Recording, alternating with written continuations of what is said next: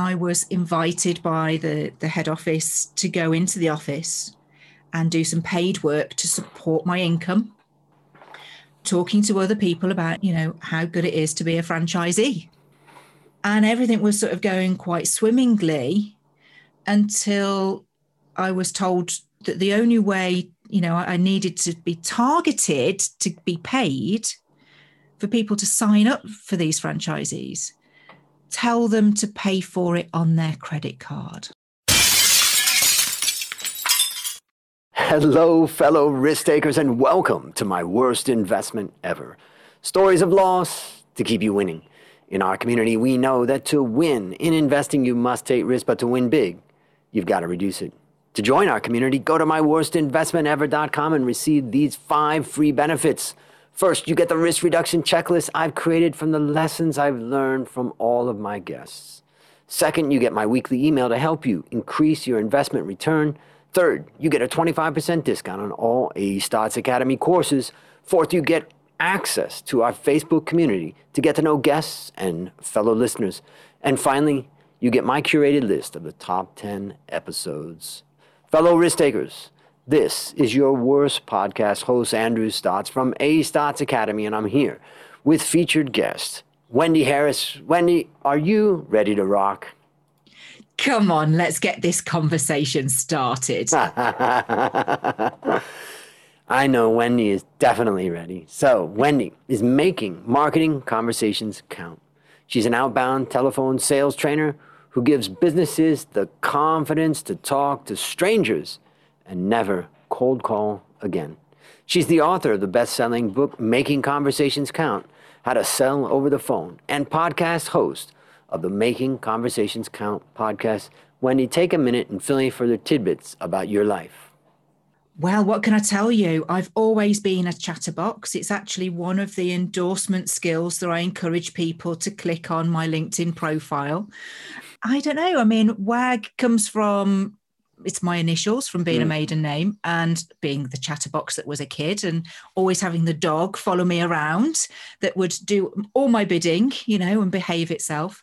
And when it comes to running your own business, my goodness, what do you call yourself? And because I set tongues wagging was kind of one of the strap lines that I used in my early days, it just seemed appropriate to use WAG. And I've grown up a little lately into a new brand of Making Conversations Count, where I could probably say safely I've made over 1 million calls in my career. Oh, my God. And you're only 36 right now, I can see. Yeah. And maybe even younger. Just that.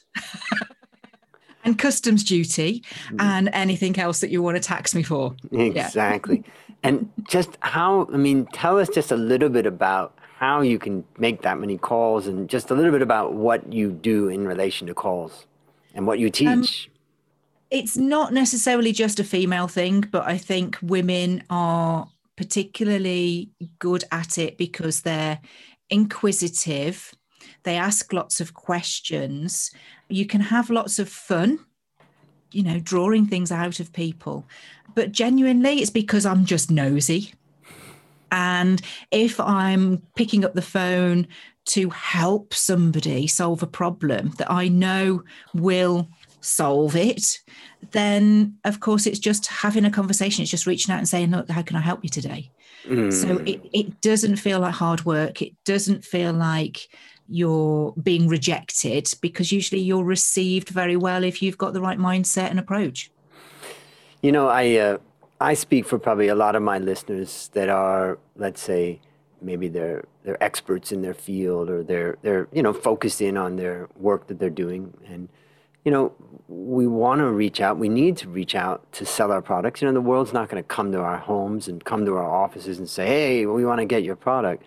But yet it's hard. You know, I think about myself. You know, a part of the reason, you know, I'll tell you a little secret, Wendy, is that part of the reason I started the podcast was to force myself to get on the phone, to get on, you know, this Zoom and get on with new people I've never met. And I just curious, like, you know, what advice from all of your experience would you give? I mean, I wouldn't say that I'm a chatterbox or that I'm nosy in that way or like talkative, but I'm okay on the phone and I'm comfortable with my products and things like that. But what what little bit of advice would you give myself and the listeners from your, millions of experience? You've got to do your research. It's not just about picking up the phone and what you say in that first sentence. You really have to know who your audience is. Who is it that's going to actually want your stuff? Because let's face it, when you answer the phone and it's a sales call, most likely they haven't done their research. They haven't got a clue who you are or what sort of position you're in.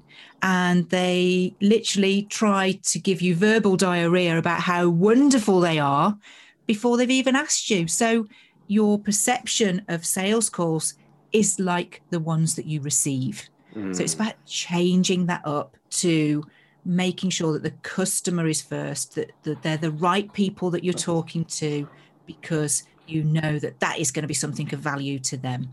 Yeah. And build that relationship. Mm. Great.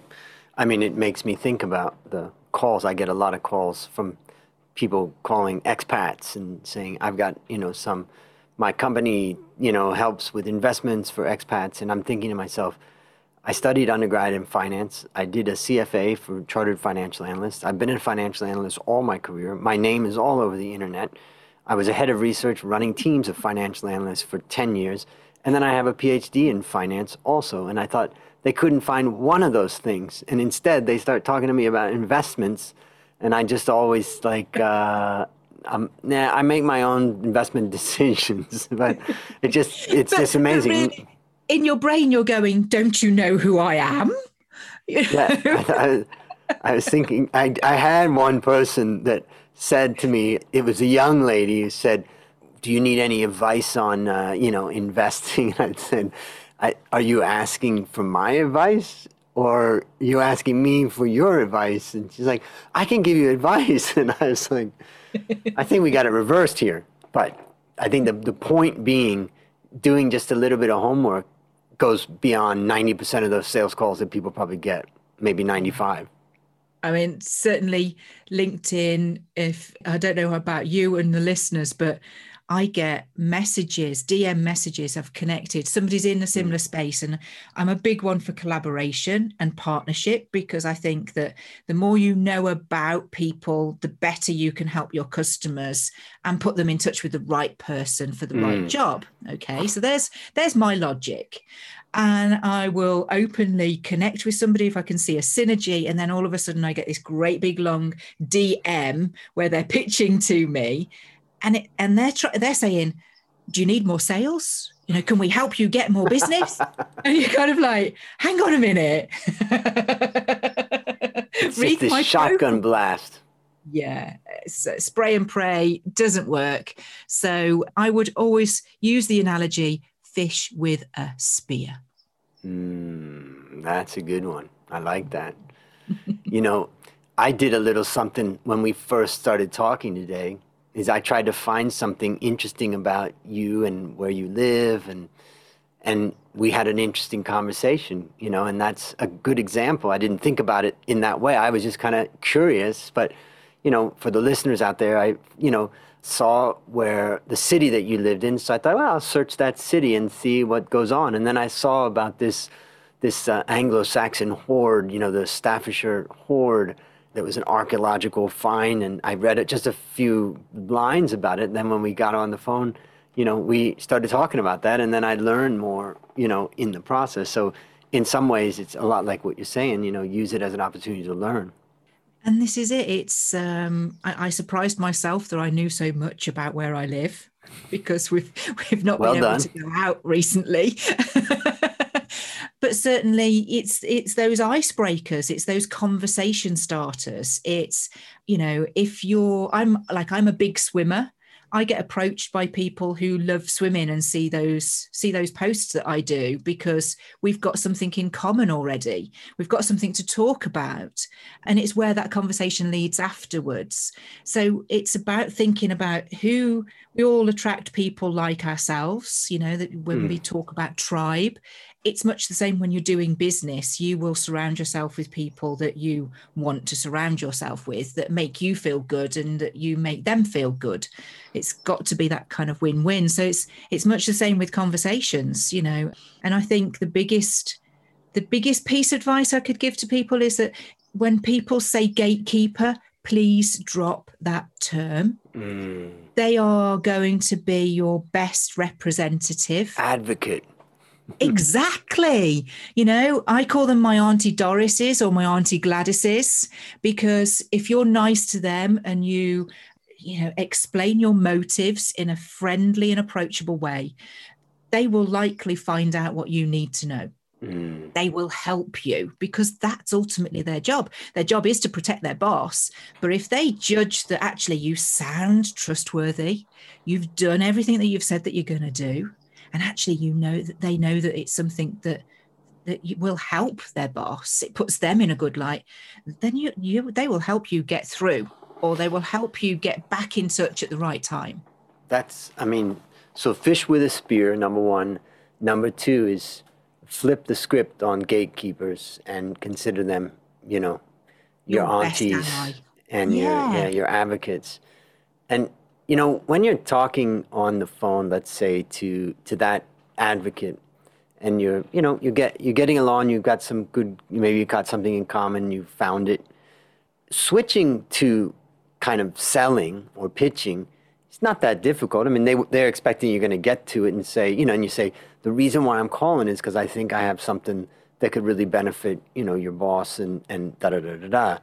And I feel like that kind of switch is understandable. But when I think about LinkedIn and I think about making that connection, let's say someone sees a post about swimming and then they connect and then da-da-da-da. But then there's a point where you're going to make a switch and say, look, I've got some great stuff that you may be interested in. It's harder to make that switch to me on that LinkedIn message or in any type of message. But I'm just curious about, you know, am I thinking about this in the wrong way, or what are your thoughts about it?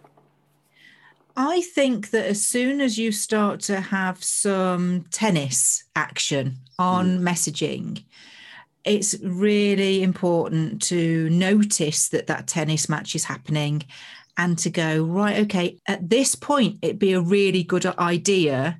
And this is what you say to them. It would be a really good idea if we just carry this conversation on it and have in the real world, do you fancy grabbing a coffee over a Zoom or a chat?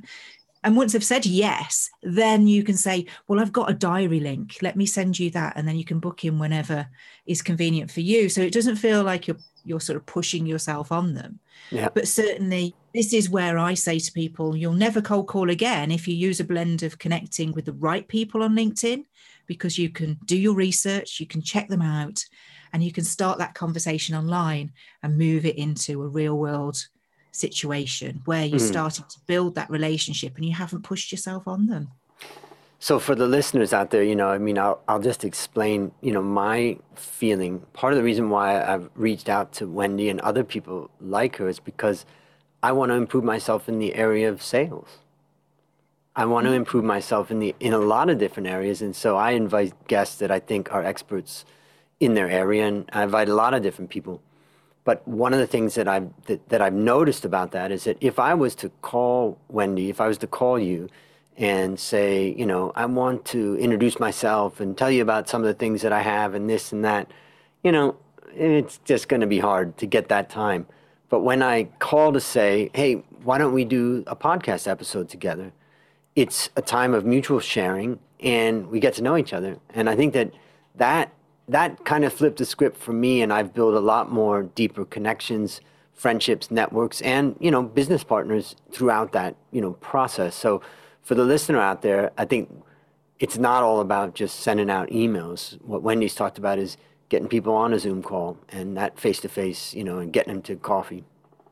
Yesterday, in fact, I was having a chat with a lady who said she never cold calls. And I said, well, do you need to? It was a simple question. And she said, well, I could do with getting in touch with my old clients. And I said, well, that's not even a cold call. They know you. So, and you're not doing that? And she was like, no. And I said, so how do you stay in touch with people for them to come back to you? And she said, well, I send them an email, but I'm not quite sure what to say. And I said, well, I don't condone this, but I would say that your email has to be in the tone of voice that you would have if you were having a conversation, whether that be on the phone or in face-to-face at a networking event. You should be yourself in all places. I said, but just think about this. And she went, what? And I went, the time it takes you to write the email, you could have rung them. And even if they didn't answer, you could have left a message setting out your intention. Yeah. Yeah. And she went, ah, and I went, let me know how you get on.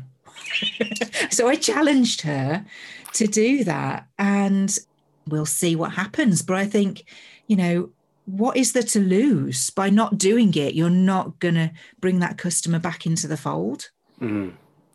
So let's make this real for our listeners. You know, maybe we've got a little Wendy Harris challenge for everybody out there to think about who is that past client, past friend, past whatever, that, you know, a couple of them, one of them that you think, you know, if I would just pick up the phone, I can reconnect and maybe I'll get business or whatever.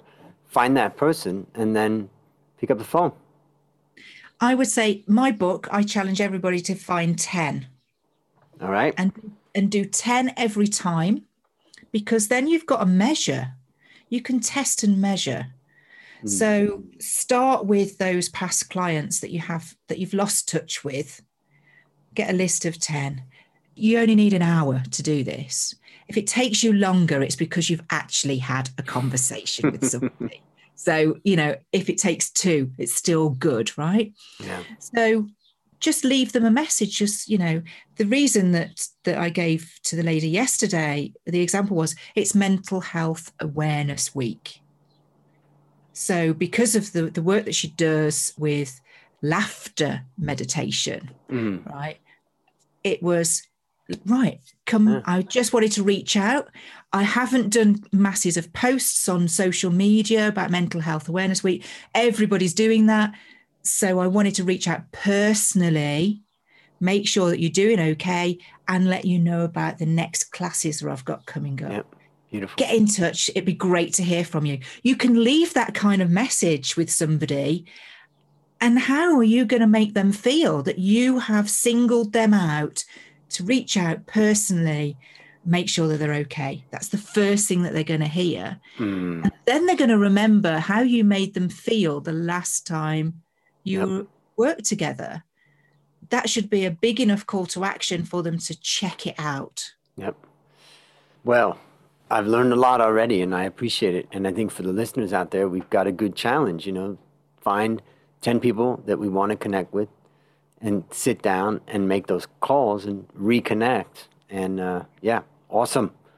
Well, the next challenge, Andrew, just quickly, because, you know, it's about cold calling and it's about talking to strangers is what I do. Find those 10 people that you really want to do business with. Ring and introduce yourself as to where you're from and say, the reason that I'm calling is I want to know how you do this already. It's as simple as that. I just want to know how you do this already. And if you can be cheeky, because I'm cheeky, I would say, because I'm not going to tell you how fabulous I am until I know how you do things. You know, you can be that cheeky. Yeah. And then compare, see what works and keep doing it. That it's so simple. You know, that's what's so great about it. It's simple. And it's a great challenge. So I think for all of us, let's take that challenge. Well, now I have a challenge for you. Okay. Now it's time to share your worst investment ever. And since no one ever goes into their worst investment thinking it will be, tell us a bit about the circumstances leading up to it and then tell us your story. Okay, it's 2004.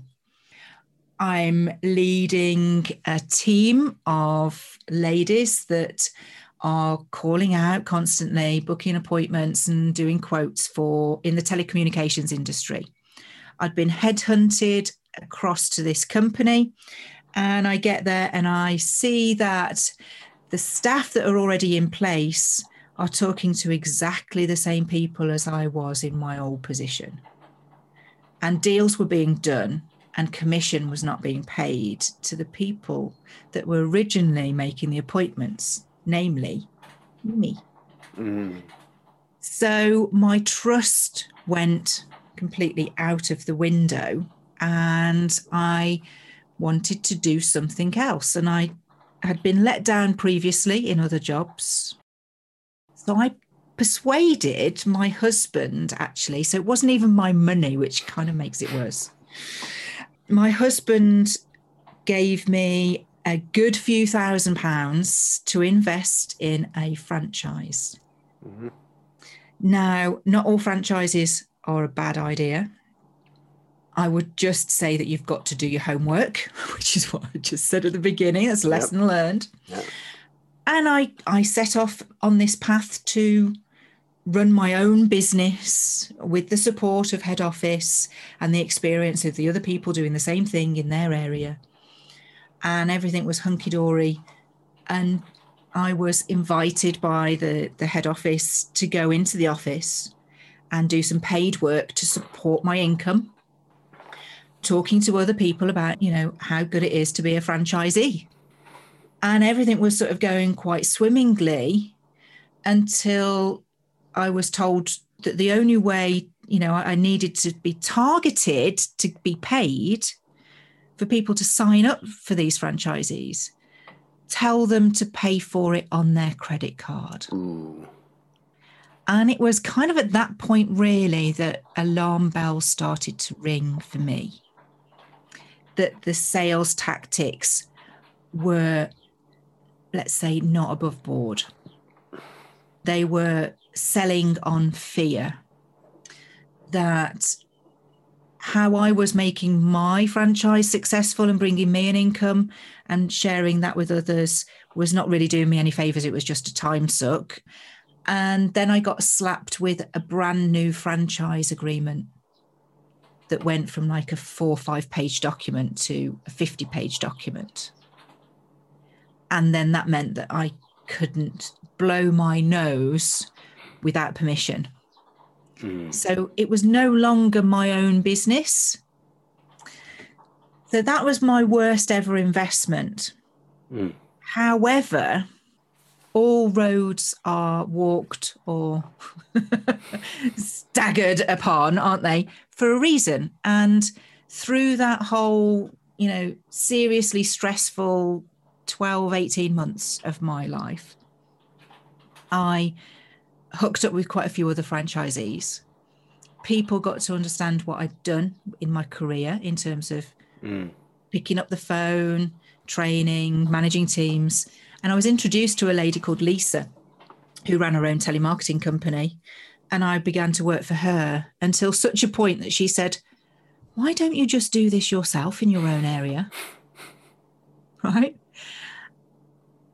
And it suddenly dawned on me, a conversation I had a couple of days ago, that journey, I've always thanked Lisa for that journey because, you know, one door opens as another one closes. And that was really where WAG was born in 2005, you know, trying to get out of I was just locked out of my franchise, lost the money that was invested. It put tremendous pressure on me and my husband because it was his money. Yeah. And all I was doing, whilst it was successful, all I was doing was replacing my income, not growing it to a point where there was a pot of money for me to say, "Here, have this back." Yep. And then I had to start all over again.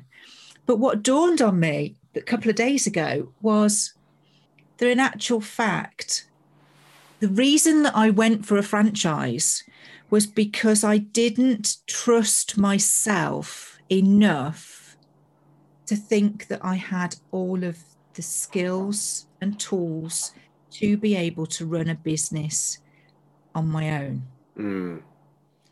When in actual fact, the realization when I got there was that I was more than capable of doing that if you just surround yourself with the right people. So how would you describe the lessons that you learned from that? Oh, gosh. I kicked myself up and down the street because the one thing that I've always done is ask loads and loads of questions. And I took so much of it on face value because I wouldn't say desperate. I really wanted it to work. I told myself that this was going to work. This was a business in a box.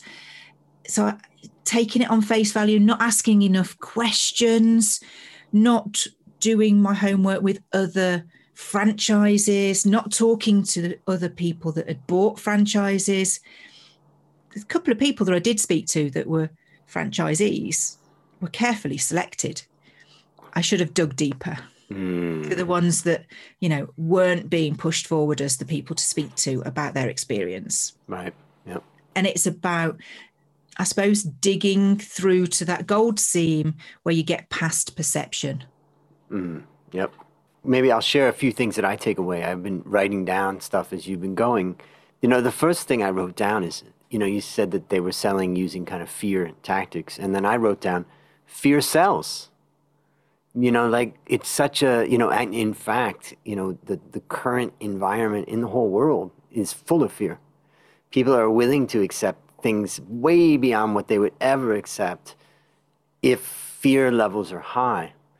So I think that's, I think we have to accept that fear sells, but then we have to understand what's our ethical, obligation when we're selling our products and selling our services to not use that as a tactic.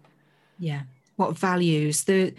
Once I was in situ in head office and seeing the figurehead of the franchise, it was very apparent that everybody else had to do the sales and she just wanted to be, glorified in the magazines as this wonderful, entrepreneur that was giving all these opportunities to families to work from home, work the hours that they want. And that doesn't exist. Yep. The first couple of years of any business. And this is the other shocker. It wasn't my first business. I'd run a business in a partnership way, way, way back. I mean, we're going 23, 24 years ago. And I was the sales, and the other partner, she did all the accounts and admin and back office stuff. But as a team, we worked really, really well. And the only reason that dissolved was that I moved away. I moved area. It was before technology could really keep us together from anywhere. Yep. And the business carried on trading without me. I just stepped out of that. So it didn't fail. I just left and went and did something else. Yep. So, this is actually business number 3, 16 years. Yep. I think those past lessons Yep. are what have sort of set me up for success, 2 recessions and a pandemic. Yeah, well, the other thing, I think to me, the crux of your story is this challenge of when we really want something to work, we put aside our kind of due diligence.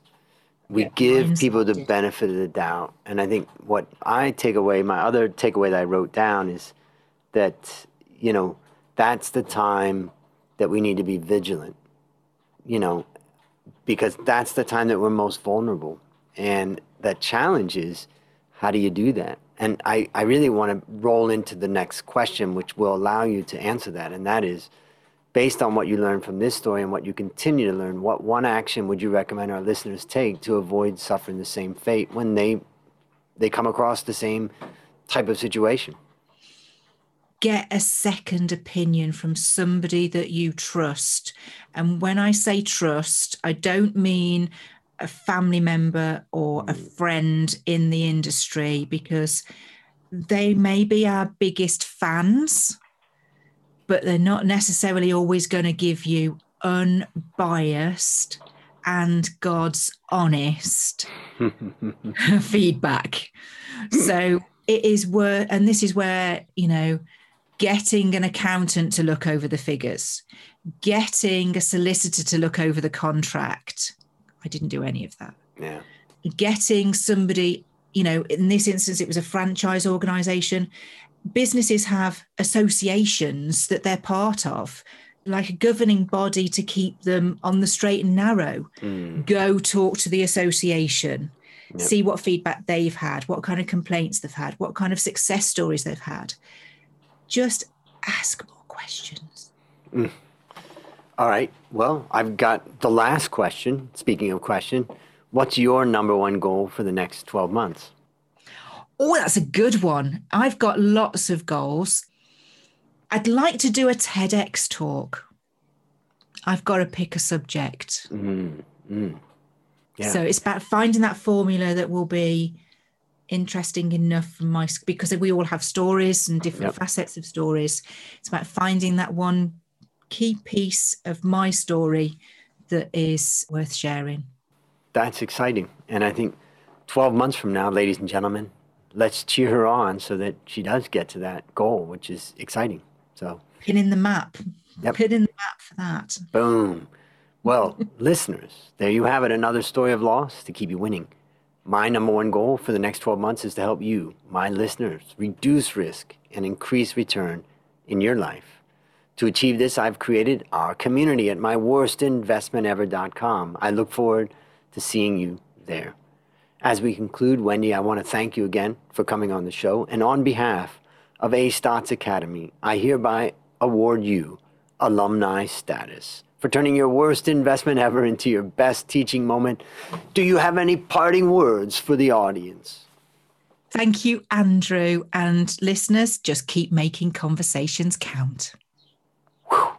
And that's a wrap on another great story to help us create, grow, and protect our wealth. Fellow risk takers, this is your worst podcast host, Andrew Stotz, saying, I'll see you on the upside.